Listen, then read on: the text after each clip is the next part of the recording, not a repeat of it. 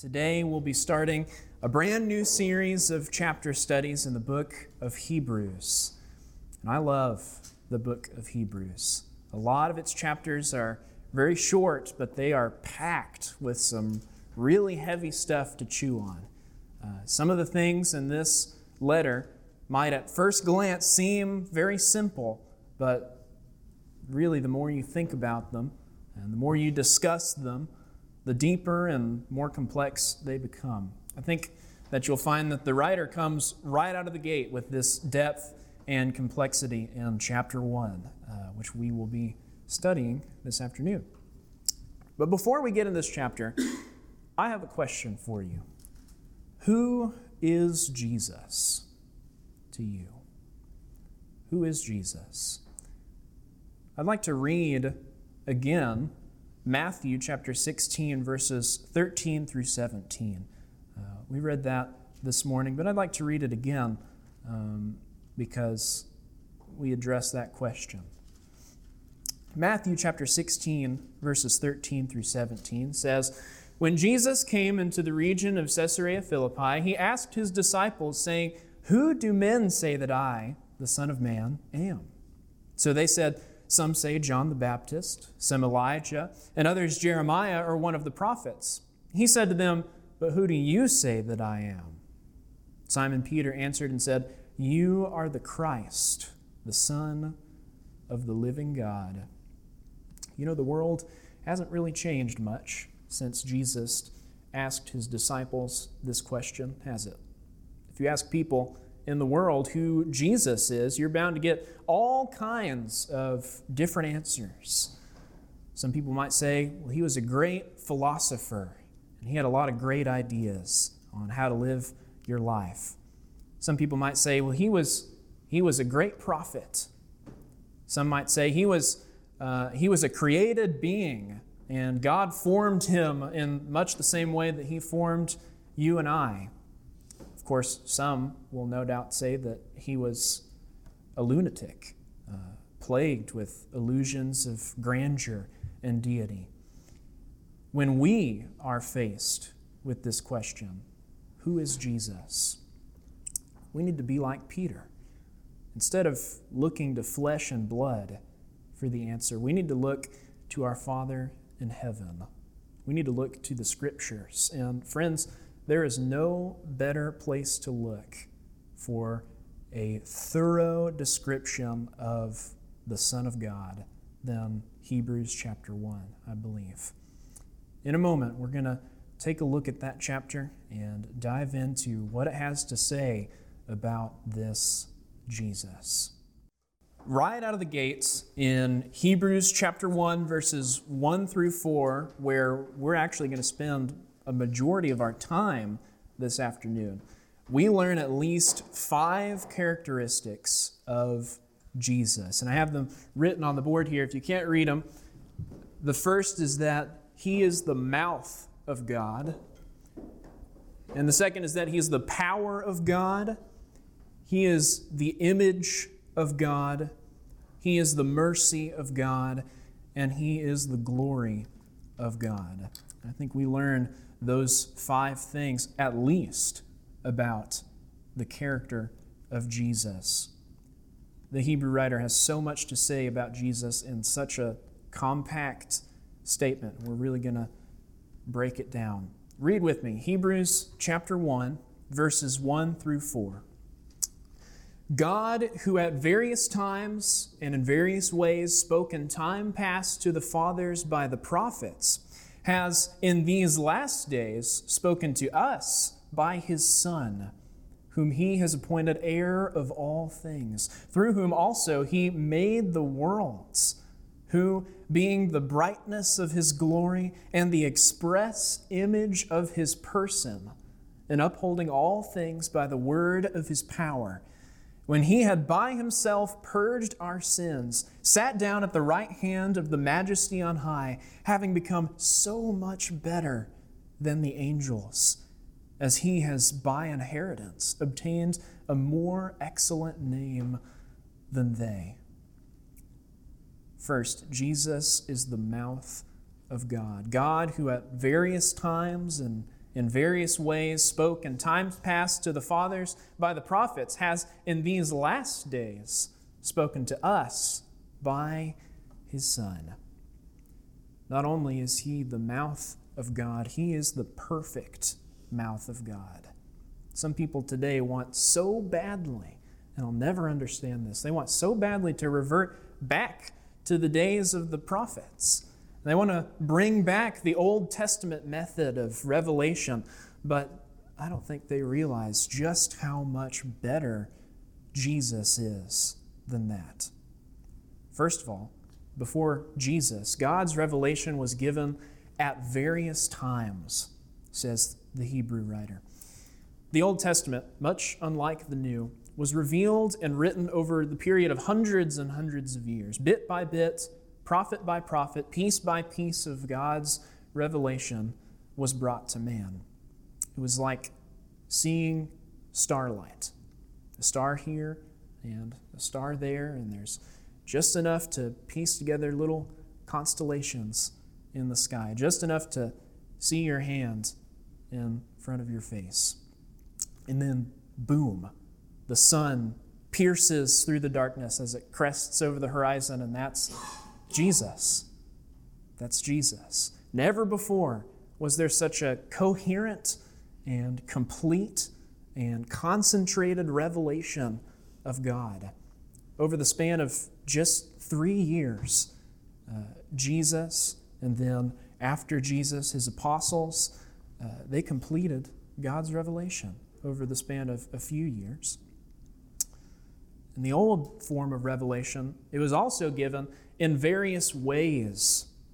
God's truth before Jesus was never given in one direct statement.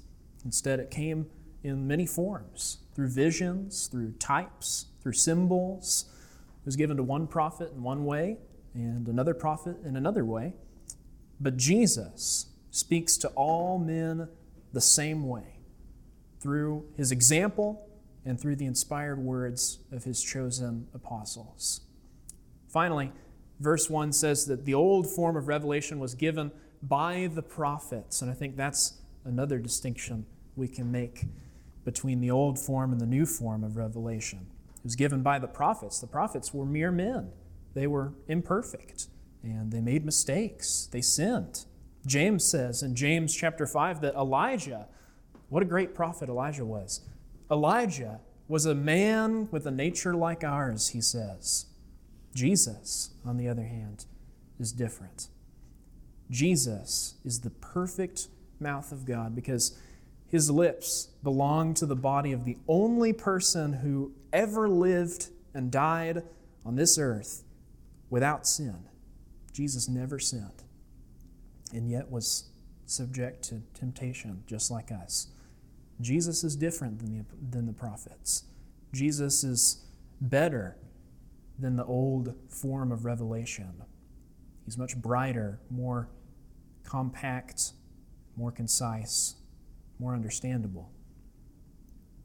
Jesus is the mouth of God. He would say himself in John 14, 23 through 24, If anyone loves me, he will keep my word, and my Father will love him and he will come to him and make our home with him.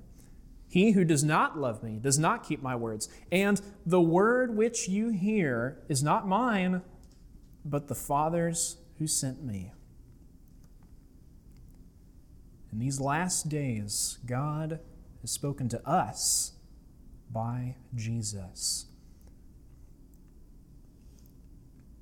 And, and I think that's important to realize. It says, has in these last days spoken to us by his Son.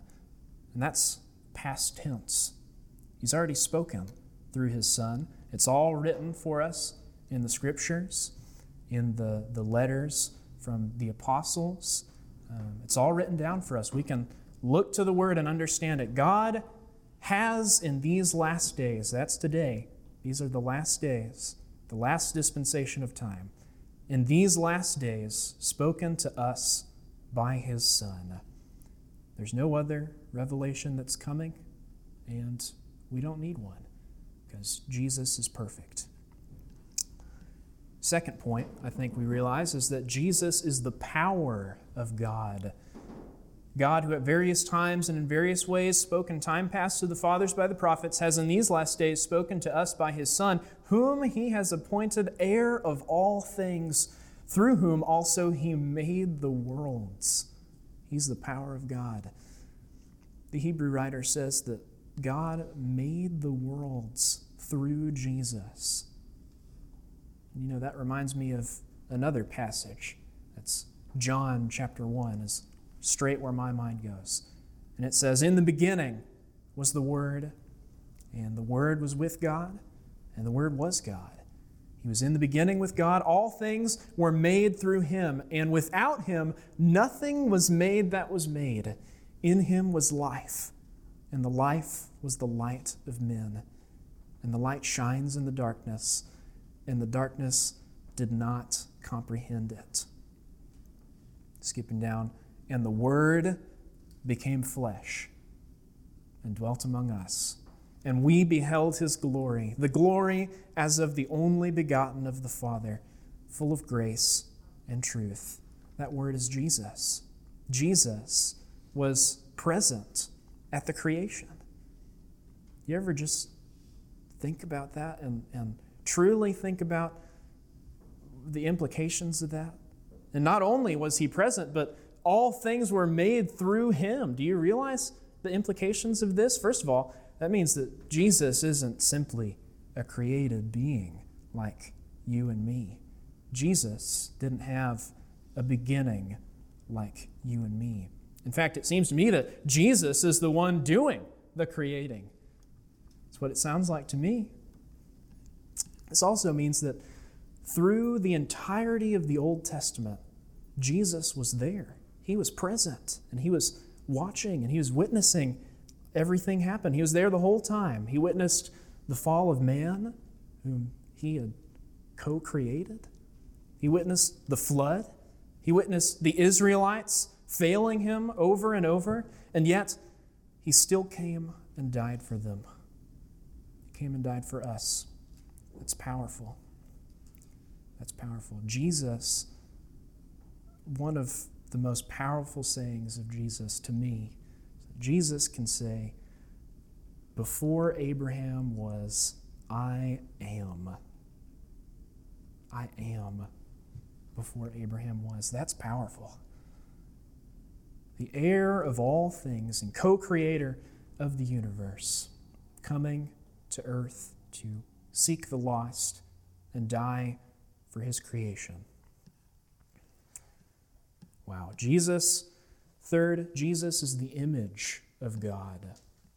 He says, Through whom also he made the worlds, who, being the brightness of his glory and the express image of his person, and upholding all things by the word of his power. What an awe inspiring statement. Jesus is the brightness of God's glory and the express image of his person. Turn with me to John chapter 9 or chapter 14 rather. John chapter 14 verses 8 through 11. There, I think we see a quite powerful interaction between Philip and Jesus. John chapter 14, verses 8 through 11 reads like this Philip said to him, Lord, show us the Father, and it is sufficient for us. Jesus said to him, Have I been with you so long, and yet you have not known me, Philip? Ooh, if you're Philip, those shivers are going down your spine. Yet you have not known me, Philip? He who has seen me has seen the Father. So how can you say, Show us the Father? Do you not believe that I am in the Father and the Father in me? The words that I speak to you, do I not speak on my own authority? I do not speak on my own authority, but the Father who dwells in me does the works. Believe me that I am in the Father and the Father in me, or else believe me for the sake of the works themselves. Up until the time that Jesus was born, no one had seen the face of God. Jesus made that possible for the first time in the history of creation. Men could peer into the compassionate eyes of their Creator.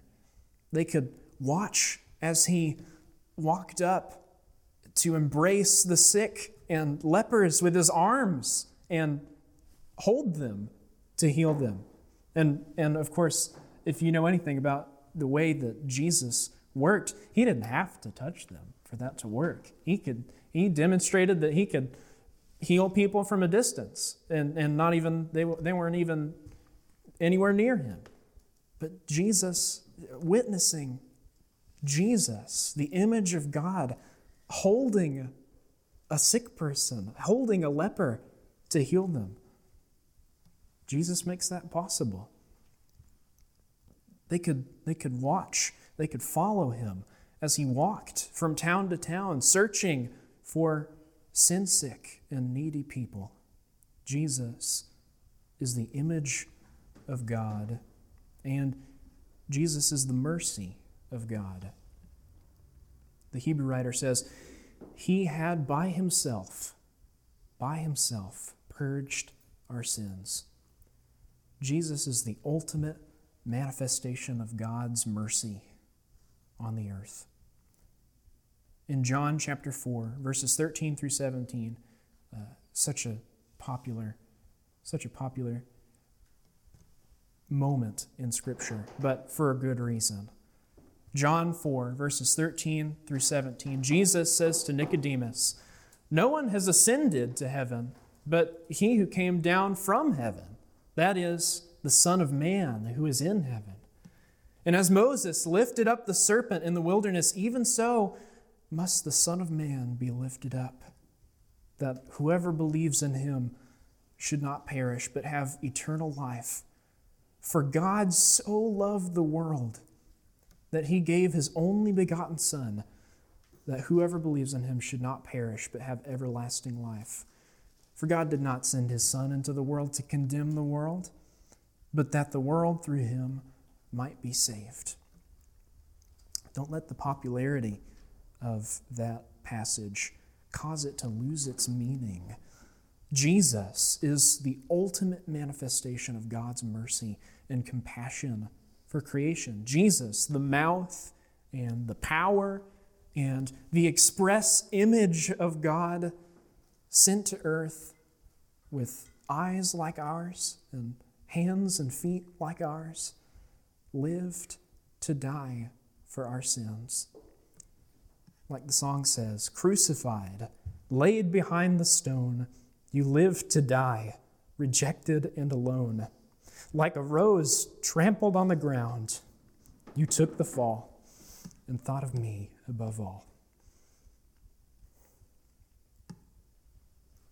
Jesus the King humbled himself to a lowly life and a lowly death, but then, then he was raised, and then he was glorified. Jesus is the glory of God. Number five. The Hebrew writer says, when he had by himself purged our sins, he sat down at the right hand of the majesty on high, having become so much better than the angels, as he has by inheritance obtained a more excellent name than they. You know, I was talking to Noah about this chapter as he mentioned, and he brought up something interesting. Um, apparently, there was a, a religious poll taken a while back to see what sort of thing did people believe in. Just a general poll. And the results of this poll showed that more people believed in angels than people who believed in God. Isn't that fascinating? Do you believe that?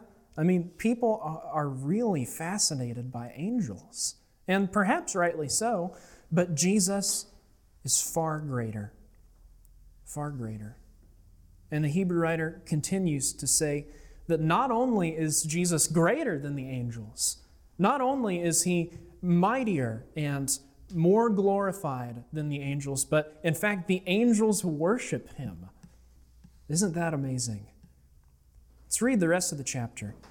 For to which of the angels did he ever say, You are my son, today I have begotten you? And again, I will be to him a father, and he shall be to me a son. But when he again brings the firstborn into the world, he says, Let all the angels of God worship him. And the angels of the angels, he says, Who makes his angels spirits and his ministers a flame of fire? But to the Son, he says, Your throne, O God. To the Son, he says, Your throne, O God, is forever and ever. A scepter of righteousness is the scepter of your kingdom. You have loved righteousness and hated lawlessness. Therefore, God, your God, has anointed you with the oil of gladness more than your companions. And, O Lord, he says to the Son, O Lord, in the beginning laid the foundation of the earth. And the heavens are the work of your hands. They will perish, but you remain. And they will all grow old like a garment. You will, uh, like a cloak, you will fold them up, and they will be changed. But you are the same, and your years will not fail.